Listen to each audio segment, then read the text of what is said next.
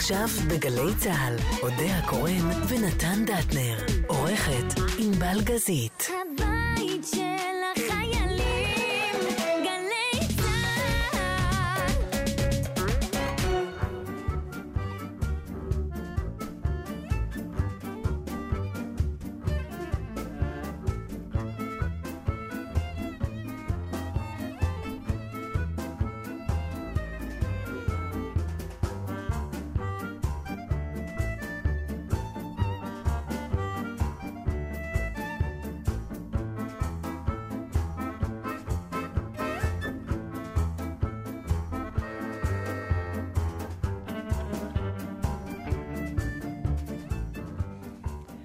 שלום נתנקה. שלום לך, אודיה ינקה. יש לך שם לא טוב. שם לא טוב. ממש לא טוב. איך קראו לך שהייתי צעירה? שמות החיבה שלי לא בהכרח קשורים לה. יש לי, זה, זה, זה, זה מעניין שאין אין הרבה אנשים שקוראים לי, כלומר כל אחד יש לו את השם חיבה שרק הוא קורא לי ככה. אז אני יודעת שזה, יש לי חברה אחת שקוראת לי דושינקה. אה, זה, אין לזה שום קשר לי, לשם כי, בעצם. לא, אמא שלי הייתה קוראת לי ז'אבקלה, שזה צפרדעונת. זה אמא שלך. כן. כן, הרבה יופי. בדיוק, הרבה צפרדעת, המון, המון. זה בא יחד עם השירים ברחוב של אודיה צפרדע, זה התחרז. איך אני מזהה מישהו שהיה איתי בשכונה? איך? הוא קורא לי, הלאה, נתי. נתי? כן. וואי, אתה כל כך לא נתי. אבל כנראה כילד הייתי נתי. כן. יואו, בחיים לא הייתי חושבת לקרוא לך נתי. כן. אבל אבא שלי ואמא שלי, אמא שלי בעיקר באמת קרא לי ככה, נתנקה. כי זה היה גם הונגרי. נתנקה. זה הניגון, אבל הקה הזה בסוף הוא יידיש כזה, כן, הוא הקטנה. אז נגיד אילה מזרחי שאיתנו? הילינקה. הילינקה. אתה יודע שכשהבת שלי רוני, כשהיא נולדה, אז לא ידענו עוד איך לקרוא לה. כשהייתי בהיריון, אז אמא שלי פעם שאלה, אז אמרתי, לא יודע, אנחנו חושבים אולי על השם נוגה. אז היא אמרה, אוי נוגה, את יודעת, זה ברך בפולנית. אז כבר השם הזה ירד מהפרק, ואז אמרתי לה, הילה, היא אומרת, חילה, שם יפה חילה. אז גם זה ירד מהפרק. זה מדהים, בשניות, אתה יודע, פתאום יורד לך מאיזה... בטח, קאטים מטורפים. לגמרי. גם אם אתה מכיר מישהו בשם, הרבה פעמים אמרו לי, אוי, לא, לא, לא, למדתי אחד בכיתה. שמות שהם יפים אבסולוטית. אני קראתי לבת שלי שרון, כי כל השרוניות שהכרתי בזמנו היו יפהפיות מדהימות. ואמרתי לעצמי, שרון זה שם של הולך עם יופי כנראה, וזה, וצדקתי דרך אגב. כן, יש כמה כאלה. אצלי זה אלונה. כל האלונות שאני מכירה, הן כאילו גם יפות, גם חכמות. כן, נכון. אז מה נגיד על נועה רז שאיתנו? הנועות יוצאות בשלום מהכל. מהכל. כן. זה שם ניטרלי, זה כמו בולגרים, אין דברים רעים. נועלה, נכון. אין קה, יש לה. לא, נוענקה. נוענקה, נועלה. זה נשמע כמו ניתוח לא טוב, נוענקה. כמו שבר בעבר פנימי. בדיוק, אבל נועלה זה... אבל נועלה כאן איתנו, כי אין בעלינקה. אין בעלינקה איננה. איננה. מסיבות כלשהן, לא משנה, אבל היא תחזור טובות, אלינו. טובות, משפחתיות. אה, זהו. כן, יש לה מסתבר חיים ועוד אנשים חוץ מאיתנו. זה טוב. לא, זה מקובל עלינו העניין, אבל זה מה יש. טוב, אז אנחנו... התרבות אה, מתה, אה, ואנשים הולכים ונעלמים לנו, כנראה בתור אפילו משהו סימבולי. נכון, בצורך אנחנו... בצורך העניין הזה, שזה נורא. אנחנו לא, לא יכולים שלא לדבר על זה, כי זה נוגע לנו... לא, לא, אנחנו נדבר על זה, ולא בשביל להביע את צערנו ותנחומנו, שני אנשים, רוני פינקוביץ' עבדנו איתם, מכירים אותם, ויענקל'ה אגמון, להבדיל כמעט שלושים שנה. שני סיפורים שונים, דרך אגב, זה מאוד מעניין, מאוד מאוד מעניין. אבל יצא, האמת שכל אחד מהם היה ראוי לתוכנית משלו, שאנחנו נדבר רק עליו, אבל יצא... שאנחנו מדברים על שניהם. כמו שאומר המקצוע שלנו, הכל עניין של טיימינג לפעמים. אני חושבת שאפשר גם אולי לשתף את המאזינים, בעובדה שלפני שבוע, מחר והקלטנו את התוכנית, ואנחנו ידענו כבר על רוני, אבל המשפחה עוד לא הודיעה, ועוד לא יצאה הודעה, ובחרנו שלא להתייחס לזה לפני... גם לא מה שידענו איך המשפחה תרצה להתייחס לעניין הזה. נכון, אז לכן נמנענו, למרות שאולי בדיעבד זה היה נשמע מוזר, אבל שלנו צער גדול מאוד על פטירתו של רוני פינקוביץ', שהוא היה קולגה וחבר ואחלה בן אדם, ואיש מורכב גם, שזה תמיד טוב. אין בתיאטרון איש שהוא לא מורכב. אם יש, הוא לא בתיאטרון, אה? כן, לגמרי. אבל זה מה שמעניין. שוב, אני לא, אני, אני לא אומר את זה כתכונה רעה או, או תכונה טובה. אה, כדי להיות איש ב, ב, בעולם התיאטרון, יכול להיות שגם בעולמות אחרים, אבל אצלנו בעולם התיאטרון, אתה חייב להיות אישיות מורכבת, לא חייב, זה כנראה אתה אישיות מאוד מורכבת, כי החיים והתיאטרון הם, הם, הם שני דברים שגם משתלבים אחד בשני, וגם מצד שני אני... עוזרים אחד לשני, מצד רביעי הם ריפוי בעיסוק, ומצד חמישי הם החלטה שאתה רוצה לחיות בה. הם כל מיני דברים, גם, גם עצם הזה שאנחנו מתעסקים בעצמנו כל הזמן, מכתיב איזה משהו, אבל אתה יודע, אני רוצה, כשאתם אומרים על מישהו שהיה בן אדם מורכב, זה נשמע לי כמו... שאומרים על, על מישהו שלא נראה טוב, שהוא איש מעניין. אז זה לא... לא, לא, זה לא שם. זה ממש לא שם. לא, אני לא. רוצה... אם אנחנו מדברים על רוני, אני עשיתי עם רוני הרבה דברים. רבתי איתו, צחקתי איתו, חיבקתי אותו, כעסתי עליו, וכשעבדנו ביחד. בחיים לא השתעממתי ממנו. הוא אתגר אותך, לגמרי. תמיד. לגמרי. ואף פעם לא השתעממתי ממנו, כן. ואף פעם לא... ואף פעם לא הפסקתי לחבב אותו, או לאהוב אותו, זאת אומרת, זה לא, לא הפריע. ברגע שידעת שאתה הולך לעבוד עם רוני פינקוביץ', אתה נכנסת לאיזו כוננות של, אוקיי, זה לא... אני יודע שיש במאים שאתה אומר, זה וזה, אני הולך לעבוד איתו, או יהיה לך כיף, הוא נחמד, הוא זורם וזה. רוני היה יכול להיות כיף לאנשים, ומצד שני גם היה יכול להיות... מה שנקרא, קשה לאנשים. אני אגיד לך איפה, בעיקר... כי הייתה לו דעה נחרצת, הוא ידע מה הוא רוצה. בעיקר אי אפשר היה למרוח אותו. לא, אי אפשר. וזה, למה זה מאתגר? כי צריכים להבין, כמו בכל מקצוע כנראה, ובטח במקצוע שלנו, אנחנו עם השנים צוברים לנו, יש שיקראו לזה הרגלים, והמנעד עד המניירה. זאת אומרת, אבל דברים שנוח לנו בהם, שאנחנו חוזרים... אתה פעם סיפרת לי סיפור נפלא, בלי שמות להזכיר, ששיחקת באיזה הצגה, עשית חזרות, והבמאי כל הזמן אמר לך, אני רוצה משהו אחר, אני רוצה משהו אחר, אמרת בסוף, אז תיקח שחקן אחר. נכון, בדיוק. אני, זה מה שיש לי. עכשיו, אני חושבת שרוני, באמת, הוא לא, הוא עדיין רצה ממך משהו אחר, והוא לא ויתר לך. זאת אומרת, הוא לא... כמו הבמאי ההוא שאמר, טוב, טוב, תעשה מה שאתה רוצה, כי הוא נבעל. הוא אומר לך, לא, אני לא אקח מישהו אחר, ואתה כן תיתן לי משהו חדש. כן. שזה מאוד קשה לנו לפעמים.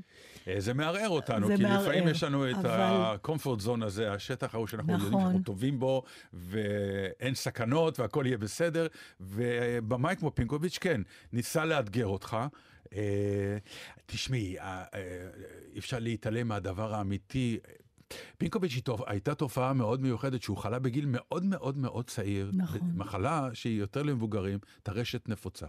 והיה לו היסטוריה מאוד ארוכה עם, ה, עם התהליך הזה, הוא ניסה בהתחלה כמובן להסתיר, באיזשהו שלב הייתה לו הליכה מוזרה, וכל מה אמרנו למה הוא הולך ככה, ואז הבנו שלאט לאט בדיעבד. בסופו של דבר דיבר על זה. ואחר כך כשהוא הבין שאי אפשר להסתיר, הוא הוציא את זה החוצה. והדבר הגדול הוא שגם...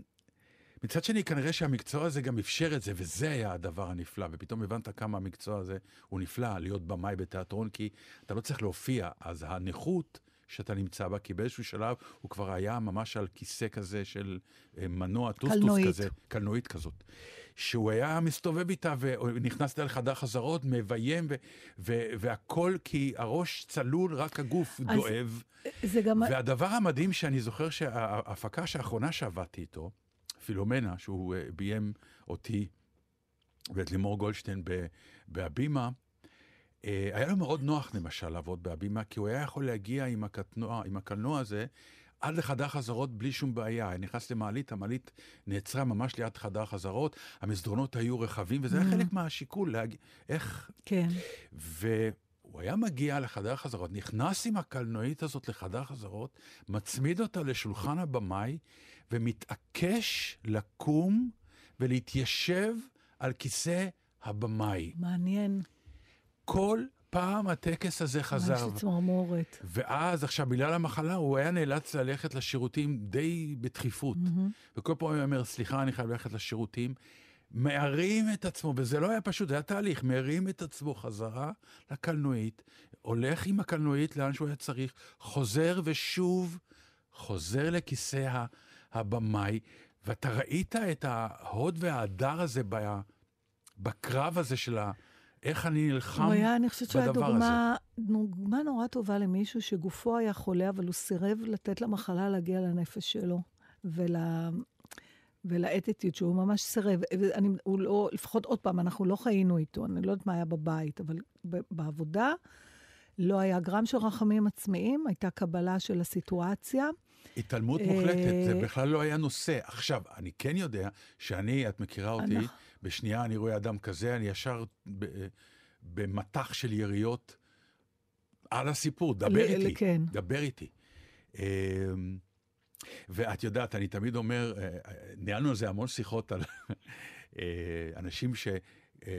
זה מאותה תכונה של, אתה לא יודע מה לעשות שאתה בא לשבעה, אתה לא יודע מה לעשות שאתה רואה אדם כמו רוני, לדבר על זה, לא לדבר כן, על זה, כן. יודע. אז uh, כמו שאני אומר, בשבעה, חבר'ה, הפטנט הוא נורא פשוט, שבו עם האיש העבל, תשאלו שאלה אחת על המת, וזה יצא, כי רוצים לדבר. לא, אני גם אומרת, אתה צריך ואז... לתת, כן, אנחנו, ש... אנחנו מה שאנחנו, ואתה מאפשר לבן, אתה צריך כן. לעשות את זה מספיק ברגישות, לאפשר לבן אדם השני, להחליט שהוא נכון, לא רוצה לענות, או נכון. לא רוצה לדבר. ושאלתי אותו, דבר איתי, מה, מה, מה זה אומר? והוא אמר לי משפט שפתאום הבנתי באיזה מצב הוא נמצא. הוא אומר, דאטנר, תחשוב שיש לך קיבוץ של שריר באיזשהו מקום, רק אצלי בכל הגוף, והקיבוץ הזה לא משתחרר.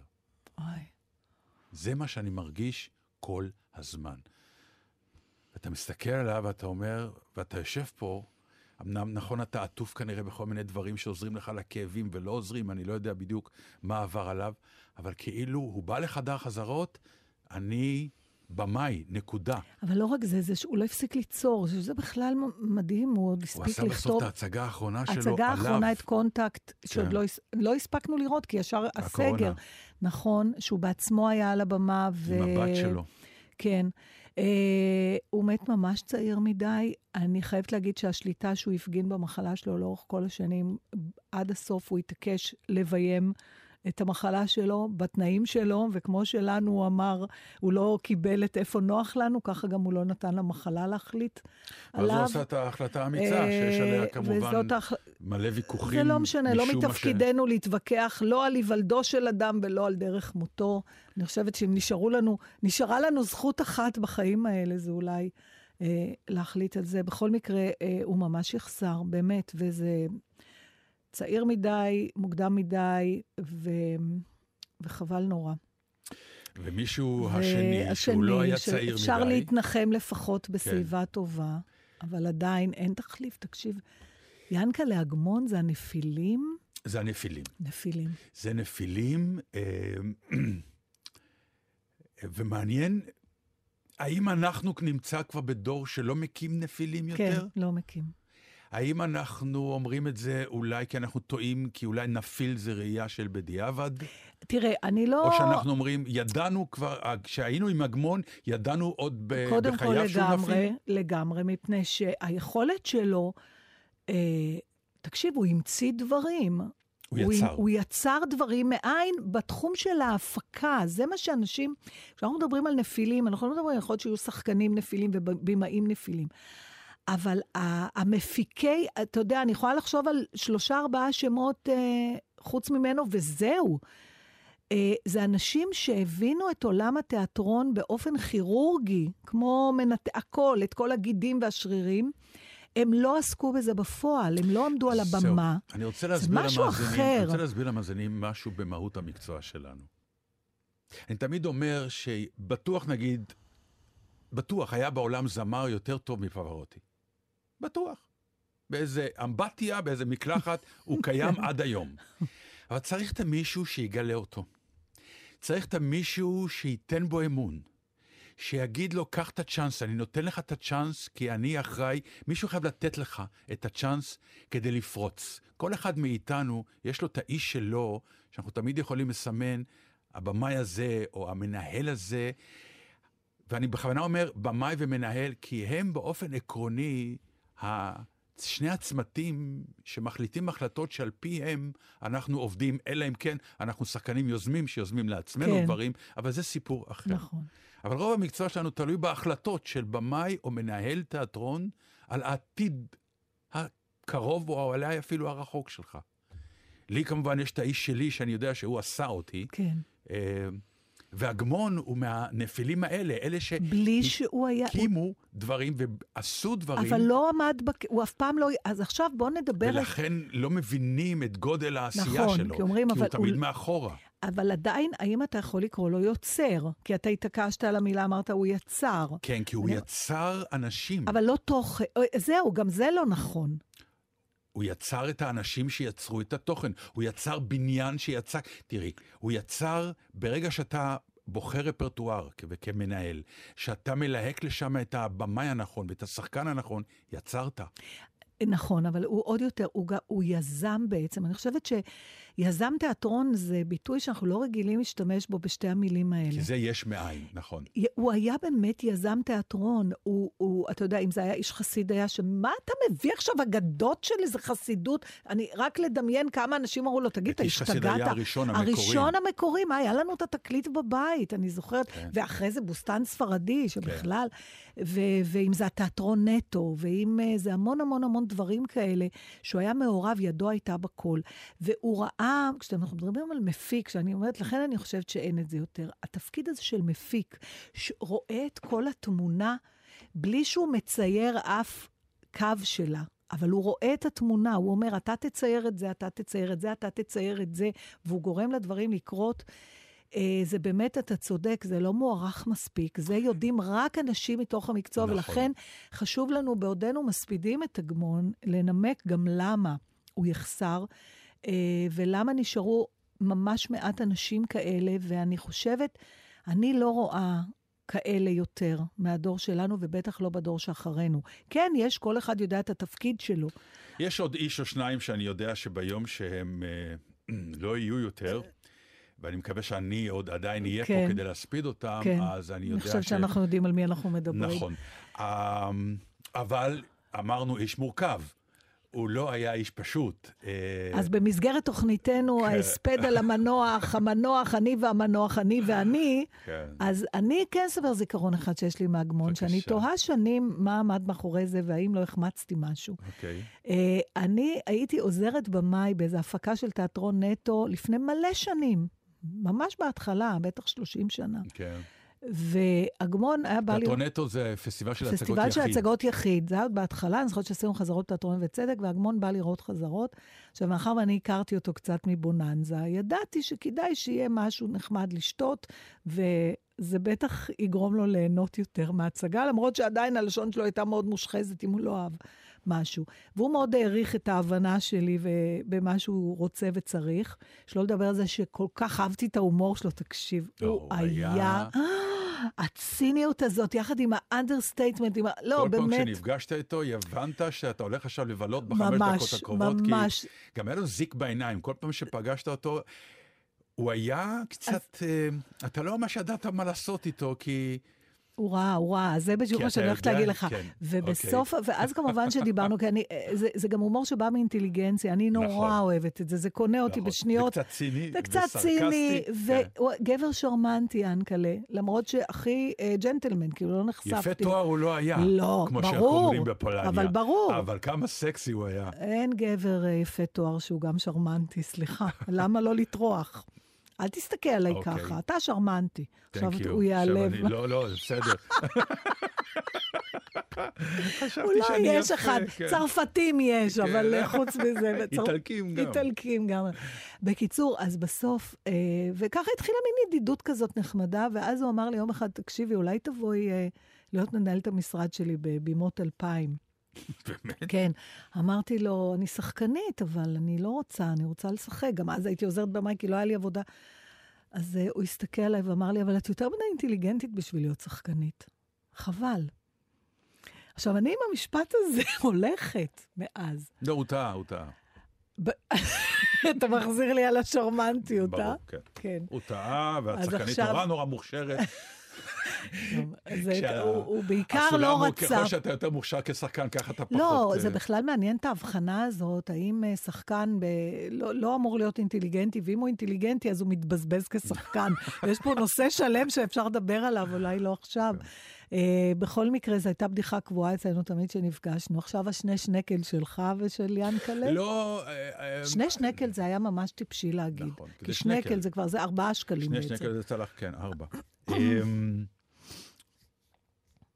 לא הצלחתי לפגוש אותו הרבה במסגרת העבודה, כי היה לנו מעין אינסידנט במחאות.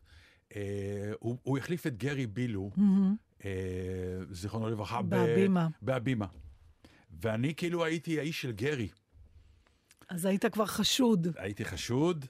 אבל עבדת, עבדת. והיו לי כל מיני הבטחות. לא, זה התחיל מזה ש... הנה, הוא... הוא היה מנהל, הוא הקים את בית לסין, תיאטרון בית לסין. לא היה תיאטרון בית לסין, הוא הקים אותו. תספר מה אמא שלך הייתה, או אבא שלך, מי היה שואל אותך, מה נותנים היום? נו? בבית לסין. בבית של. בבית של לסין, כן. מה נותנים היום בבית של לסין? אני מתה על זה. והוא למשל עשה איתי, ואילן רונן ביים, את ההצגה הפעם הראשונה שזה עלה על הבמה, את סיפור אהבה בשלושה פרקים, סיפורו של הומוסקסואל על mm. במה, בגדול, זה היה בשנות... שמונים וחמש. וואו.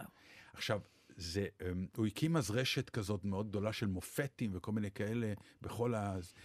ולמשל, התעוזה שלו לעשות כזאת הצגה בא לידי ביטוי בעובדה הפשוטה, למשל שקשה היה למכור אותה, כי כל הקיבוצים וכל... לא נעים לי להגיד לך, גם בעיה. היום לא קל, למרבה הצער. גם היום לא קל למכור הצגות שמדברות על קהילת הלהט"ב. אבל זה כבר סיפור אחר. לא, זה סיפור עצוב, שב-שמונים וחמש מישהו ראה משהו ש... הסיפור העצוב הוא שהיום אי אפשר, ב-שמונים וחמש עוד איכשהו, אתה יודע, שהעולם עוד... אוקיי, לא היו רגילים, בסדר. כל העניין של גייז היה מאוד מחתרתי. בטח בצורה הזאת. זה היה בתוך כל מיני... אז תמיד הם היו דמויות נלעגות כאלה יותר. אני זוכר שכדי לעבוד על התפקיד, אז המעצב בגדים ותפורה היה גיי. כן. אז הוא אומר לי, בוא, אני אקח אותך למועדון. יש מועדון אחד בתל אביב, אחד, בהש-הש, תבוא איתי, תראה שמה... את האווירה, כי אחת הסצנות הייתה באיזה מועדון, ואמרתי, אני חייב לראות במה, ואני זוכר שהוא לקח אותי, והתחילו איתי חוויה מאוד מעניינת. אז זה היה עם אגמון. ואז, כן, וזה האגמון בגדולתו, והאגמון השני היה זה שהוא אמר לי, תקשיב, כל מה שהבטיחו לך, אני לא הולך לתת לך. אה, וואלה, לא ידעתי. כן, ותודה רבה לך. ושלח אותי הביתה. זה מה שהיה צריך להגיד לגנץ בעצם, נכון? זה בדיוק הנוסח. ביבי היה צריך להגיד, תקשיב כל כך חוץ ושהוא גם המבטיח. אבל זכותו יאמר, הוא אמר לי, אבל יש לך חוזה עד סוף השנה, אני הולך לשלם לך אותו. אכזר החגון. יפה. ובמסגרת ענייניי כמנהל תיאטרון, וזה היה לי איתו פגישות, שתמיד היה נעים להקשיב לו, כי הניסיון... עמד מולי, כלומר, הייתי טירון ועומד מולו ניסיון, אבל כשאתה מגיע אליו בעשר בבוקר, הוא אומר, תשתה איתי משהו?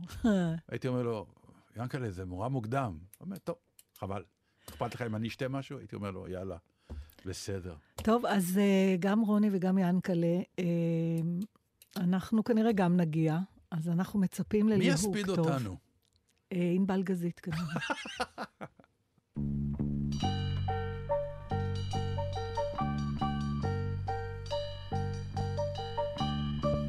מעילי הפשוט ופנס על הגשר ליל הסתיו ושפתי הלכות מיני גשם כך ראית אותי ראשונה התזכור והיה לי ברור כמו שתיים ושתיים כי אהיה בשבילך כמו לחם ומים ולחם ומים אליי תחזור בעוניינו המר בעבורות חזר גם למוות אתה קיללתני לא פעם וכתפיי הקרות רעדו משמחה כי היה לי ברור כמו שתיים ושתיים שיובילו אותך בגללי בנחושתיים, וגם אז לבבי לא יסור ממך. כן, היה זה לא טוב, היה רע לתפארת, אבל זכורך נפגשנו בליל מלילות.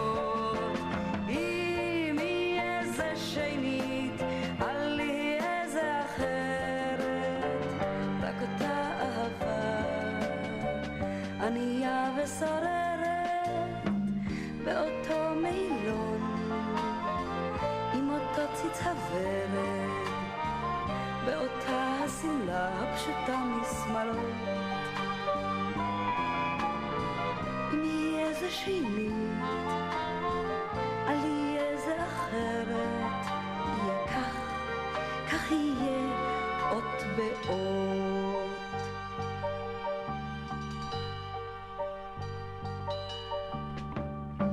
ידעתי שאין לי אוהב מלבדך,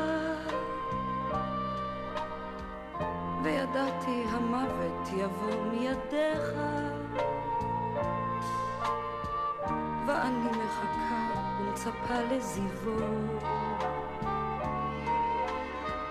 הוא יבוא פתאומי כגרזן על הצייה, או יקרב לאיתו בעינוי ובצער, אבל לא מדי זר מידיך יבוא.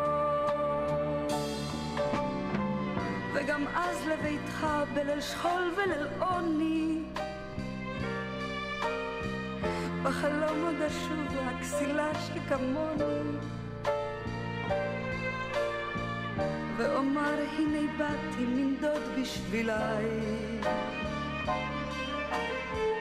כי היה לי ברור כמו שתיים ושתיים, שאבוא לביתך בעוצמך עיניים, עד אשר יסעוך בדרך אליי. כן, היה זה לא טוב, היה רע לתפארת, אבל עד לי האל החורץ גורלו. אם יהיה איזה שנית, אל יהיה איזה אחרת, את אותה אהבה ענייה וסוררת באותו מילון עם אותו צצחברת באותה הסמלה הפשוטה משמאלות. על יהיה זה אחרת, יהיה כך, כך יהיה אות באות. כן, היה זה לא טוב, היה רע לתפארת, אבל עד לי האל החורץ גורלות. אם יהיה זה שני, על יהיה זה אחרת,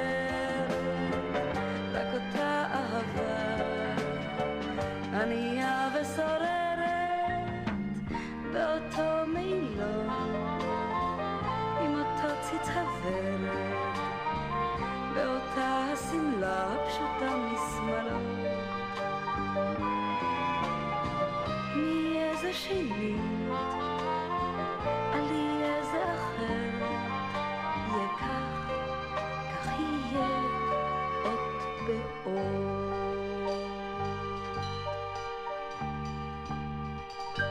תקשיבי, מה? אני פיתחתי תיאוריה או. בעניין פוליטי מדהים. בבקשה. זה מתחיל מכך. בוא נבין שהימין בעצם עושה את כל מה שהשמאל רוצה. נכון? נכון. זו תיאוריה מאוד מאוד מאוד מבוססת. כלומר, הימין מביא שלום. הימין עושה את כל המהלכים, מכיוון שבאופוזיציה יש שמאל שאומר יופי. אין התנגדויות, אין כלום. הימין לא מספח, ואנחנו אומרים יופי, השמאל, הכל עובד נהדר ומצוין. בגלל זה לשמאל אין הרבה סיכוי, כי הימין בכל מקרה עושה את העבודה, ולשמאל אין קונטרקט, כי אומרים לו, מה אתה רוצה? מה אתה מביא? אני אביא שלום. הבאנו שלום. אני לא אספח. אנחנו גם לא מספחים. הנה, הכל בסדר. ואמרו ההפגנות, לא, זה לא... זה לא עושה בעצם כלום, זה משכנע את המשוכנעים, ויותר מכל מאדיר את הביביסטים ואת כולם, כי כקונטרה הם באים ואומרים ככה, אז אנחנו דווקא נבחר בו, וכל העסק עובד על הדווקא. אז שוב הימין עושה את העבודה של השמאל, כי אז מופיע גדעון סער, כן. ובא ואומר, רבותיי, אתם צודקים, אני גם חושב כמוכם, כלומר, ההפגנות חלחלו, כן. אבל זה יפה שהם חלחלו לכיוון של מה שנקרא תופעת גדעון סער, שבא ואומר, קבל עם ודע, רבותיי, ביבי נתניהו, כי מה שמעניין... אבל אני חושבת שההפגנות מלכתחילה, כל הזמן דיברו על זה. על מה?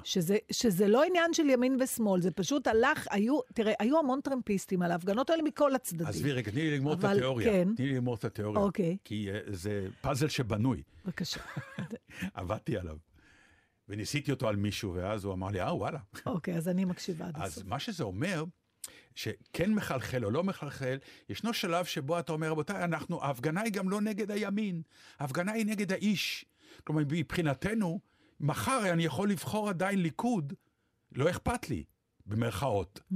אבל ההפגנה היא לא נגד גם הליכוד. גם אם אני איש שמאל, אני אקבל שלטון אני... ליכוד, אבל לא בראשותו של... בדיוק, המלחמה היא נגד האיש שמה, שמשדר בינינו, אומרים בהפגנות, את השחיתות ו- mm-hmm. ו- ו- וכו'.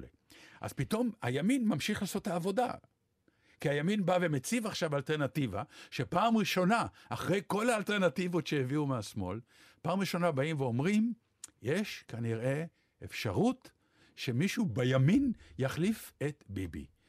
שוב, הימין עושה לנו את העבודה, ולכן אני אומר, ההפגנות צריכות להשתנות. עכשיו ההפגנות צריכות להיות בבלפור, אבל הפוך.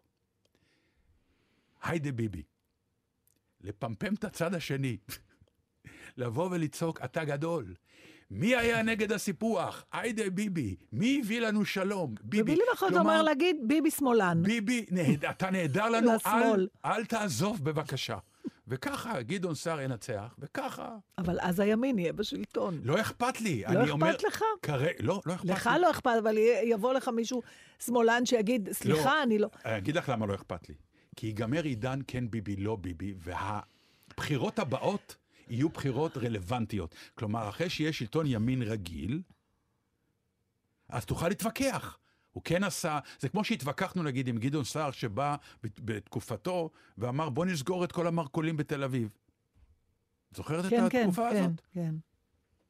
היה עם מה להתווכח, באופן עקרוני. כי אידיאלית, הוא בא ואומר, זה... מבחינתי שבת ככה, אבל אתה אומר, לא, שבת היא אחרת. לא דיברנו על שחיתות בעשייה, לא, לא הייתה לנו הפגנה נגד האיש כ, כמושחת, אלא האיש על דעתו. וככה הבחירות צריכות כן, להיות אז... באופן עקרוני.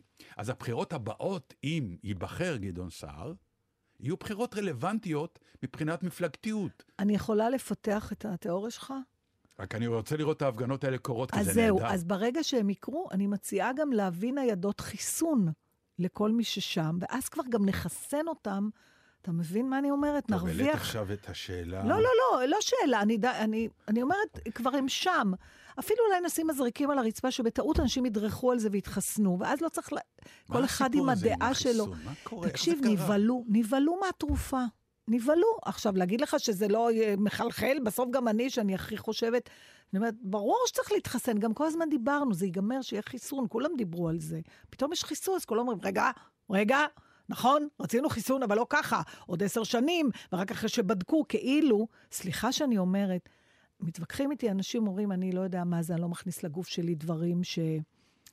הלך והרביץ ביס בהמבורגר. לא, עזוב גם על זה. בוא לא ניכנס, זה פופוליסטי כל העסק הזה. הכל פופוליסטי. לא, אבל כשאתה נוסע לתאילנד, באמת, מי שנסע לאפריקה, אתה מקבל חיסונים. אני קיבלתי שישה באותו רגע. קדחת המוח הדנגית, היפנית, מה, וזה חיידק עצמו מכניסים לך לגוף, ואין בעיה, העיקר לטוס. שישה כאלה, נסעתי לאפריקה. שישה באותו רגע, לא יום אחרי יום. אז אומרים, לא, אבל זה כבר הרבה שנים בדקו את זה. אני אומרת, אבל היה פעם האנשים הראשונים שקיבלו את קדחת המוח היפנית לפני שהם נסו, נכון? והם לא מתו. אז בקיצור, אני... לא, הם הפכו לקופים רק, זה הכל, זה לא... אני, כן, אז בוא, בקיצור, זה העניין, אני פונה לכל, אני מבקשת, אני צריכה שיתחסנו מספיק אנשים בשביל שיפתחו את התיאטרון, עד כדי כך העיסוק שלי רחב ולא קשור אליי. אני רק מעניין אותי שיפתחו את התיאטרון. כמה אנשים צריך... אמר מי שאמר הוא נורא צדק, חבר'ה, ברגע שחברות התעופה יגידו, בלי זריקה, אין, אתה לא עולה למטוס, כולם התחסנו בלי כל התיאוריות. אני לא חושבת שיגידו דבר כזה, אבל מי שלא רוצה להתחסן, אז יצטרך לעשות כל פעם בדיקה, לראות שהוא לא חולה.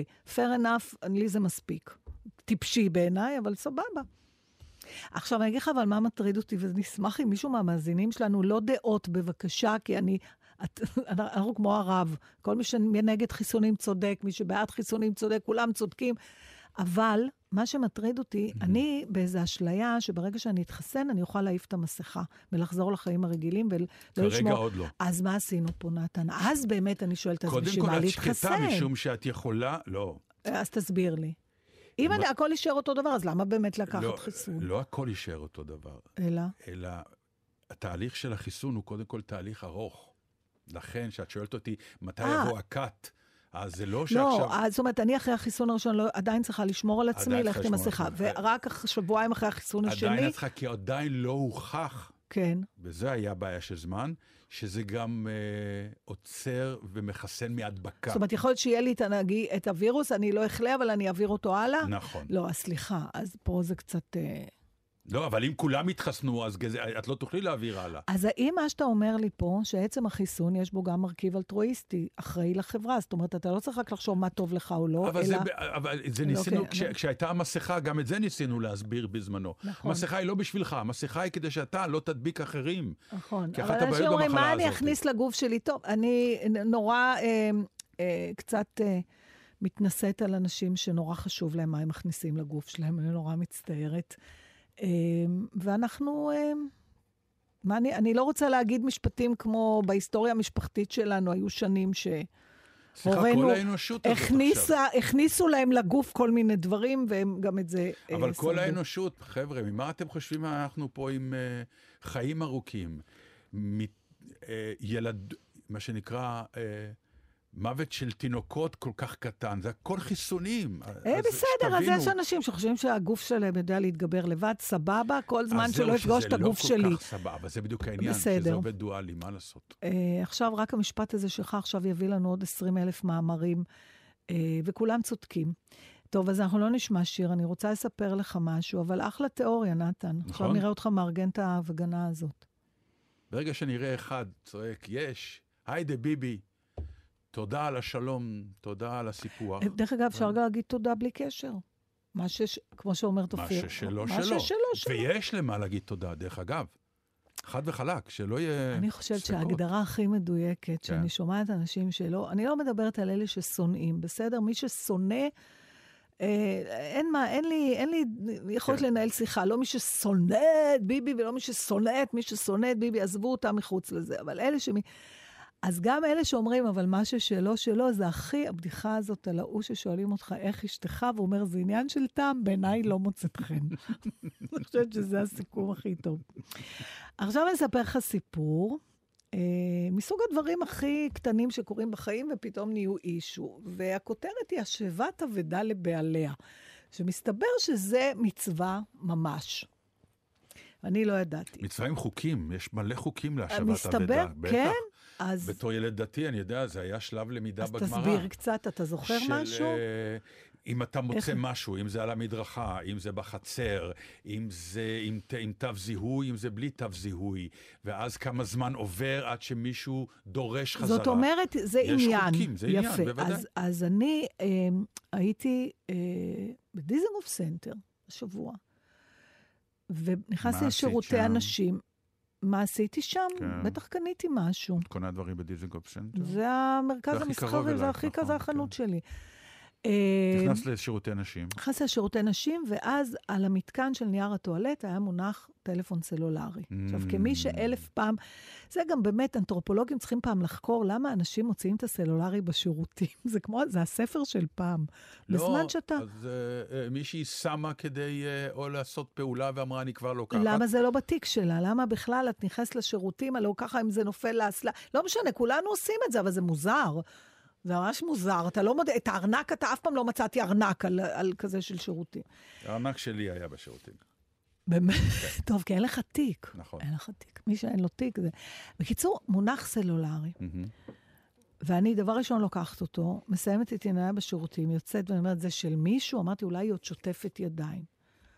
לא, אף אחת, היא כבר איננה. עכשיו אני עומדת עם הטלפון הזה, ויש לי בעצם שתי אפשרות, או להחזיר אותו מאיפה שמצאתי וללכת להמשיך את חיי, מה שלא יעלה על הדעת במקרה שלי, כי ישר אני כבר מזהה פה איזה מעורבות בחיים של מישהו אחר, ופוטנציאל להיטפל אליו. אבל לא, אמרתי, אולי אני אשאיר את זה, כי הבן אדם יחזור למקום נכון. שהוא, אני לא מצא, כמה פעמים חזרתי לשירותים ומצאתי שם סלולרי ששכחתי. אבל אז יכול להיות שמישהו אחר ייכנס אחריי, והוא יהיה פחות נחמד, והוא יגנוב את זה. נכון. אז אולי לא כדאי להשאיר. אז מה כן לעשות? מה עשית? מה אתה חושב?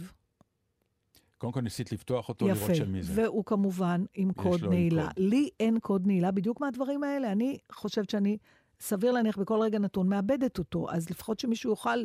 להתקשר, למרות שזה גם אידיוטי, כי גם, נגיד, אני מאבד את הטלפון, ומישהו מתקשר למישהו, נגיד אליך, איך תודיע לי, לא איבדתי את הטלפון, אז איך תודיע לי שמישהו יתקשר אליך, שהוא מצא את הטלפון, ואיך פצ'קי הודיע לי, אני ברחוב, תכף נגיע לסיום, אתם נפגשים מדי פעם בבית, אבל עד שאני פגש כבר, אני בנמק טוטלי, כי איפה הטלפון, אבל לפחות הבשורה קיימת, איפשהו בעתיד, כן, אבל העיתוי של ההגעה שלה, הוא נורא חשוב, כי אני למשל, הכי מתאים להגיד, טוב, הלך לאיבוד הטלפון, ולרוץ ולקנות חדש באותו רגע, כאילו שחיי הסתיימו, לא משנה. ואז, אוקיי, אז היה לי ברור שאני לא מחזירה את זה לשירותים. אז עכשיו היה שתי אפשרות, היו שתי אפשרות, או ללכת לאיזה מודיעין עבדות ומציאות, או לחכות שבעל הטלפון יתקשר אליי. מה זה אלייך? אל הטלפון של עצמו, ואז אני אענה, הלא לענות אתה יכול, אתה לא יכול רק להיכנס, לא, כי היה לו קוד גישה, כן. אז לא יכולתי לראות מי... אבל, אבל אם הוא יתקשר... תשמע, זה דילמה. עכשיו אמרתי, מה אני יודעת מי יושב במודיעין? זהו, אני כבר בפולה. יו, מה? וואו. לא, ואיך האישה תדע ללך? אני אחכה, נגיד, חצי שעה לראות אם היא מתקשרת. מה תעשי בחצי שעה או, הזאת? זה, אז עכשיו, אני אומרת, אני לא אצא מהסנטר, כי אם היא תתקשר, אני צריך לחזור. אז אני אשב, בקיצור, בעצם השאלה אליך... החיים שלך התהפכו בגלל כל העסק הזה. היא לגמרי. אז, לא, שבסוף באמת התקשרה, בח... התקשרה מישהי. כן. וישר, הלכתי כבר למישהו, אולי יכול לפרוט, ואז כאשר אומר, זה חברה שלי, אמרתי, כן, תבואי לפגוש אותי, איפה את? עכשיו, זה הפגישה של פעם. אני צריכה להראות, להגיד לה איך אני נראית, ואיפה אני מחכה. איך היא תדע... נכון. עכשיו, היא באה, ונתתי את הטלפון, ואז היא אמרה, אוי, אבל איפה החברה שלי? עכשיו, היא לא, אם את החברה רצה לשירותים, לחפש את הטלפון. בדיוק מה שאמרתי, איפה היא תמצא את החברה? עם הטלפון. פה אמרתי, די, אני הולכת, כי הרגשתי שאני כבר תכף מזמינה את שתיהן אליי הביתה. עכשיו, בעצם, אני חשבתי על זה אחר כך. אז מצאת משהו. עכשיו, זה רגע של החלטה. כמה תטרח להשקיע בהשבת העבדה לבעליה, ומרגע שעשית את ההחלטה, אתה כבר מחויב לעניין. זאת אומרת, מרגע שאמרתי, הטלפון אצלי, אני כבר אחראית לזה שהתקבל אותו חזרה, אני לא יכולה עכשיו להגיד, יאללה, לא בא לי, ולהחזיר אותו חזרה לשירותים. זה כבר נהיה עסק שלי, כבר נהייתי מעורבת. נכון, האחריות שלך, נהייתה האחריות שלך. אוקיי, אז איפה הייתה נקודת העל חזור? כשהתלבטתי אם לא להשאיר את זה במקום שמצאתי וללכת? כן, שמה. ברגע שהחלטת שאת לוקחת על עצמך את המכשיר, אז אני כבר צריכה, אז זהו. אז צריך ללכת עד הסוף עם זה. הוא אדומת, כן. גורל נחץ, לגמרי. אז תקשיב, זה נכון לגבי כמעט כל דבר שאתה נכנס למעורבות בחיים של בן אדם. זה קצת תיאוריות הדלת המסתובבת, כאילו... נכון, אבל... אם אני אקח, מה יקרה לי, ואם אני לא אקח, מה יקרה לי. נכון, אבל אתה לא... אתה יודע, אפילו אם זה דברים שאתה מחליט בשבריר שנייה, אתה נוסע בכביש, אתה רואה מישהו בצד הדרך עם פאנצ'ר. נכון. אתה עוצר לעזור, אתה לא עוצר, יש... לרובנו יש את האינסטינקט לעצור לעזור. אם אתה ממשיך עוד שנייה לחשוב מה זה אומר מבחינתך, עכשיו אני אעמוד, ועכשיו אני צריך להחליף, ועכשיו זה, ואני מאחר לפגישה, אז אולי לא תעצור. אני לא עוצר. אתה לא עוצר? זה מציק לך שאתה לא עוצר? לא, אני לא עוצר, כי אני לא יודע להחליף פנצ'ר.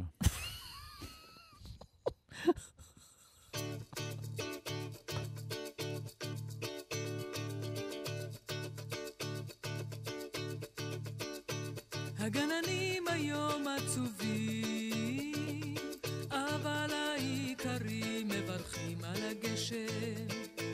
ואנחנו שנינו עובדי עצה, מסתירים זה מזה את עינינו, נהיה נבונים, אל תשאל מה צמח מה קמל, נהיה נבונים, אל תשאל מה קמל ומה נעקר מלב.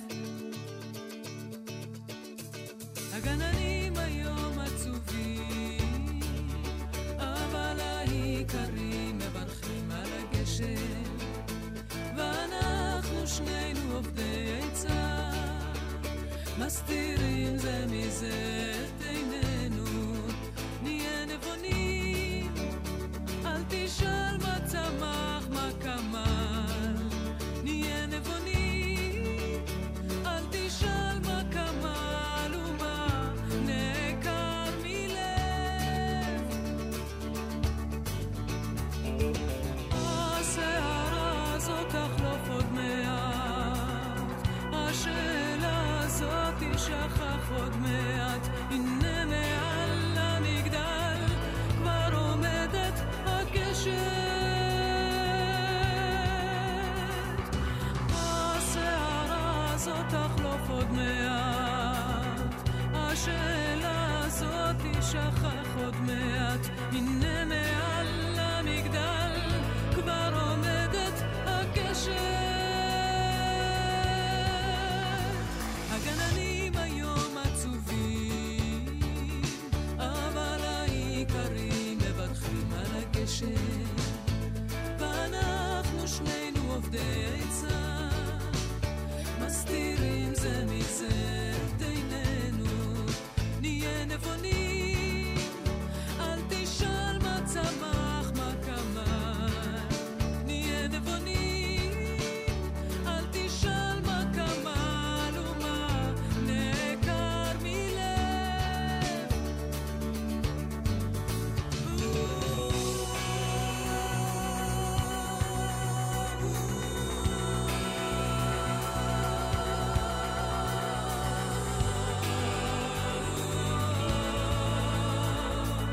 השערה הזאת תחלוף עוד מעט, השאלה הזאת תשכח עוד מעט, הנה מעל המגדל כבר עומדת הגשת.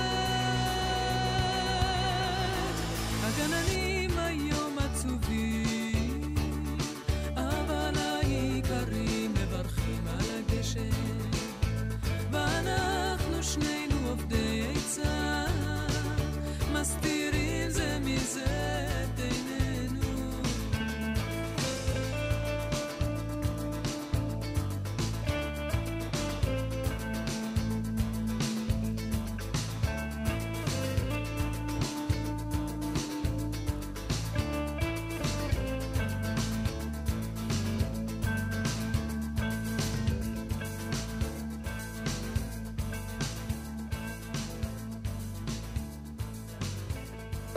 את יודעת,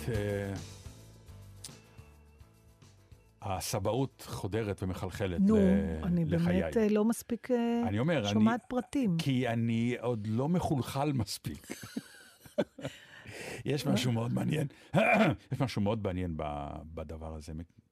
למשל, מצאתי את עצמי, כן, אומר לסמדר, בוא נעשה הדלקת נרות לנכד, כי הילדים עזבו, אז אתה כבר לא עושה הדלקת נרות, ובכלל פתאום אנחנו מוצאים את עצמנו, חוזרים לילדות חדשה שנייה, כי החגים עוד פעם יקבלו משמעות, כי יש את הנכד, צריך לעשות לו שבועות, צריך לעשות לו כל מיני דברים כאלה, פתאום צריך לעשות, וזה כנראה חלק מהחן של הסבאות, אבל גם אתה מגלה שוב את איך זה לגדל ילדים, ילדים, תינוקות, קטנים, בני חודש, חודש וחצי, דבר שדי אתה עושה לו דילית ברגע נכון, שאתה נכון. גומר אותו. יש מעט מאוד אנשים שאומרים, אוי, זו תקופה נהדרת. לא, לא, כן. זה ברור לכולם שזה... לרובנו זה היה קשה מאוד. זו תקופה איומה. אז מה, אתה גם נהיה ער לזה, אני... אני אתה מסתובב... נהיה ער. כן, זו מילה קשה מאוד שם. אני מסתובב בשכונה עם הכלבה, ועובר, יש שם גינה ליד הבית שלי, ואני רואה זוג צעיר, יושב על ספסל, מולו מונחת עגלה, ושניהם בוהים לדשא, ולא נושמים, ולא מדברים, בוהים. ואני מסתכל עליהם, אני אומר, מתי זה, והם לא, הם לא זזים. הם ישנים בעצם עם עיניים פתוחות? ניגשתי אליהם, אמרתי להם, קשה, נכון? הם התחילו לצחוק, אמרו כן. אמרתי, אבל למה, למה אתם בוהים? הם אומרים, אנחנו לא, לא ישנים כבר כמה... ואני אני רואה את זה אצל, אצל הבת שלי, שאת יודעת, זה... הילד מניק, התינוק יונק, מניק ויושן. יונק. יונק. היא מניקה. כן. התינוק יונק ו, וישן, זה פחות או יותר הג'וב שלו. כן. אה, ומכיוון שאין בקבוקים, אז היא צריכה לקום, ובקיצור, מחפשים שעות שינה, כי... זה, המת... זה הכי חשוב. זה, זה, זה גם עושה שיש. את כל ההבדל. תינוקות זה... שישנים, כן. ההורים נכון. שלהם ממש אומרים, מה, בכלל לא היה קשה וזה, ותינוק, אני יודעת, אני עברתי... שני דברים מאוד שונים, הגדולה שלי לא ישנה עד גיל שנתיים ורבע. אשכרה לא ישנה לילה רצוף, אני בלילה הראשון שישנו, שנתיים ורבע אחרי שהיא נולדה, קמתי בבוקר, אמרתי פצ'קה, איך תראה מה ילדה חיה? היא כבר דיברה, היא הייתה בשלוש בלילה צועקת, היא מאודיה, אבא פפה, כאילו, סליחה, מה זה? אז זהו, אז כל מה שנותר לי לומר לאותו זוג, הסתכלת, הם באמת, הם היו... אני לא ראיתי דבר כזה. זה עובר, אבל... אז אמרתי להם, כן, תראו, אני יודע שאתם חושבים שזה עכשיו לכל החיים. כי זאת ההרגשה. נכון, זאת ההרגשה. אני אומר לכם, תדעו, זה נגמר באיזשהו שעה, וזה עובר התקופה הקשה הזאת. אז תחזיקו מעמד. וזה מה שאני אומר לכל האימהות. אז אנחנו הדלקנו נר אחד. כן, כן, עשינו הדלקת נרות אחת עם לביבות, עניינים. עכשיו, אתה יודע, שמתי לב, זאת אומרת, כמובן שאנחנו יודעים את זה, אבל זה כל פעם מטמא אותי מחדש. יש דברים שבעיקר אוכל, אני מדברת על אוכל שהוא מסורתי, שהוא מחובר לך לטעמי ילדות או לחג מסוים, שבאמת עם כל הכבוד להמצאות, ויש המצאות נפלאות, אי אפשר לצרוך את התחליפים. עכשיו, הלביבות, אז גם כי הייתי צריכה לעשות לביבות סוג אחד טבעוני, כי ילדה לא אוכלת ביצים, ואז פצ'קה לא אוכל מטוגן, אז עשיתי בתנור. אז ואז לכל השאר עשיתי את הלביבות, כמו שצריך לעשות לביבות. אבל זה לא טעים, זאת אומרת, זה כל אומרים, זה טעים, זה לא טעים, זה, זאת אומרת, זה, המילה טעים לא קשורה, אחר כך סופגניות, הוצאתי הון עתק על סופגניות, שבאמת... אני לא מוכן לשמוע עליהם. חציר אינדונזי בפנים, אני... לא מוכן לשמוע עליהם, אני לא קונה אותם, אז, אף אז קניתי, חנוכה. זה גם באורח מוזר, כמה שהיא פחות סופגניה, אותי. גם היא יותר יקרה, ברור. זאת אומרת, בסוף בעצם קניתי סוג, סוג של לחמניה, כי גם כדי שהוא לא יאכל מטוגן, אז זה אפוי. עכשיו, אתה נותן ביס, אומרים לי זה טעים, אני אומרת, זה טעים, אבל זאת לא סופגניה, נכון. המוח כבר, הוא רוצה סופגניה, הוא לא רוצה טעים, הוא רוצה סופגניה. נכון, מסכים וה, איתך. והסופגניה היא טעימה לו, אבל כי היא סופגניה, היא לא נכון. חייבת להיות טעימה. תפקידה להיות סופגניה, ותפקידה להיות ממולת ריבה. נכון, ואז היא טעימה. נכון. כי ברגע שאתה קונה את התחליפים, אז אתה אומר, זה טעים או לא טעים? על סופגניה אף אחד לא שואל אם זה טעים, היא סופגניה, נכון? אז באמת... אבל זה כמו אם הקנייד הלך בפסח, זה אותו דבר, בתוך זה יש רמות. איך הסופגניה שלך אתה תביא? הפעם אחת שסופגניה הייתה רכה, והריבה הייתה לא רעה. נכון, אבל זה הכל. אז עכשיו בוא נמנה את המאכלים שאנחנו נורא מבקשים, לא לעשות עליהם, איך הם קוראים לזה בתוכניות בישול? סוויץ', לא, יש... טוויסט, אוקיי? יש טוויסט, אוקיי. קרפלח זה קרפלח, זה בצק ממולא בבשר, מי שרוצה למלא את זה בתפוחי אדמה שיהיה בריא, אנחנו יודעים מאיפה הוא בא. מצה ברייט זה מצה ברייט. מצה ברייט, לא מצות מקוסמין, מצות אמיתיות בשקל לחבילה. שבני ישראל אכלו במדבר. אכלו במדבר. קמח מים. בדיוק. מצות, סופגניות, סופגניות לביבות, לביבות. קני דלך, לא להכניס פטרוזיליה, בבקשה, זה לא קשור לעניין. זה כבר לא... ואם יש לכם uh, עוד uh, ב- ברשימה, לגמרי, תכתבו לנו... מה, סיימנו לפי דעתי, נכון? אז uh, וואי, נהייתי רעבה. יאללה, בוא נלך לכל משהו. אודיה קורן, הילה מזרחי, נוער אז... ונתן דאטנר, כמובן, שכחת את נתן דאטנר. אני אומר אותו בסוף. אה, סליחה. ו... ענבל גזית שלא הייתה איתנו, אבל רוחה הייתה פה לגמרי. באוויר. לגמרי. נתראה שבוע הבא, ביי.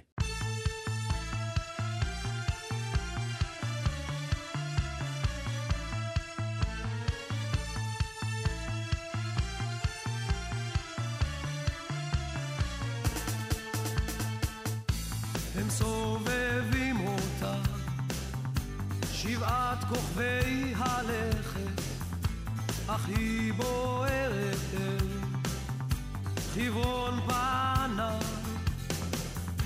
והוא רחוק כל כך.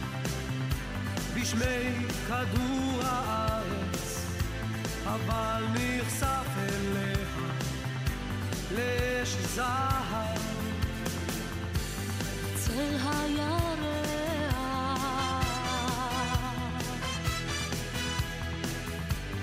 אל פני השמש נמשך תמיד בין יום ולילה נוגעים שם למעלה זה לא די, לא, לא די לה רק לרגע והרעה וכך כל יום שנים אין ספור ומת באורה היא באורו שקיעת זריחה עבודה אהבה עבודה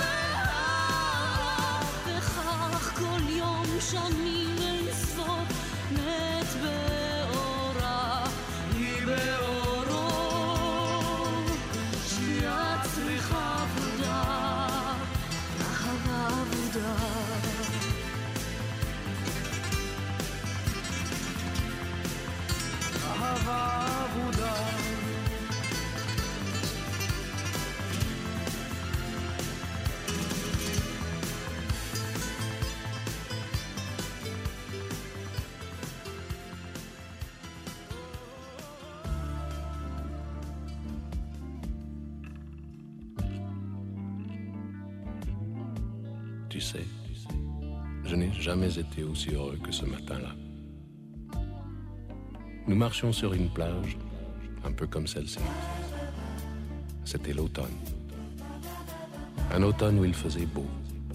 Une saison qui n'existe que dans le nord de l'Amérique. Là-bas, on l'appelle l'été indien, mais c'était tout simplement le nôtre. Avec ta robe longue, tu ressemblais à une aquarelle de Marie Laurencin. Et je me souviens, je me souviens très bien de ce que je t'ai dit ce matin-là. Il y a un an, il y a un siècle, il y a une éternité. On ira où tu voudras, quand tu voudras. Et l'on s'aimera encore lorsque l'amour sera mort. Toute la vie sera pareil à ce matin, aux couleurs de l'été indien.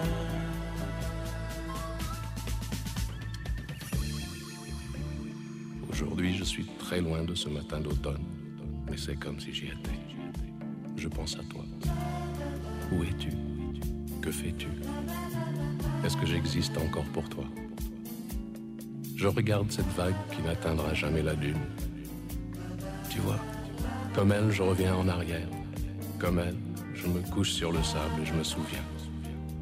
Je me souviens des marées hautes, du soleil et du bonheur qui passaient sur la mer. Il y a une éternité, un siècle, il y a un an. On ira où tu voudras, quand tu voudras. Et l'on s'aimera encore lorsque l'amour sera mort. Toute la vie sera pareille à ce matin, aux couleurs de l'été indien.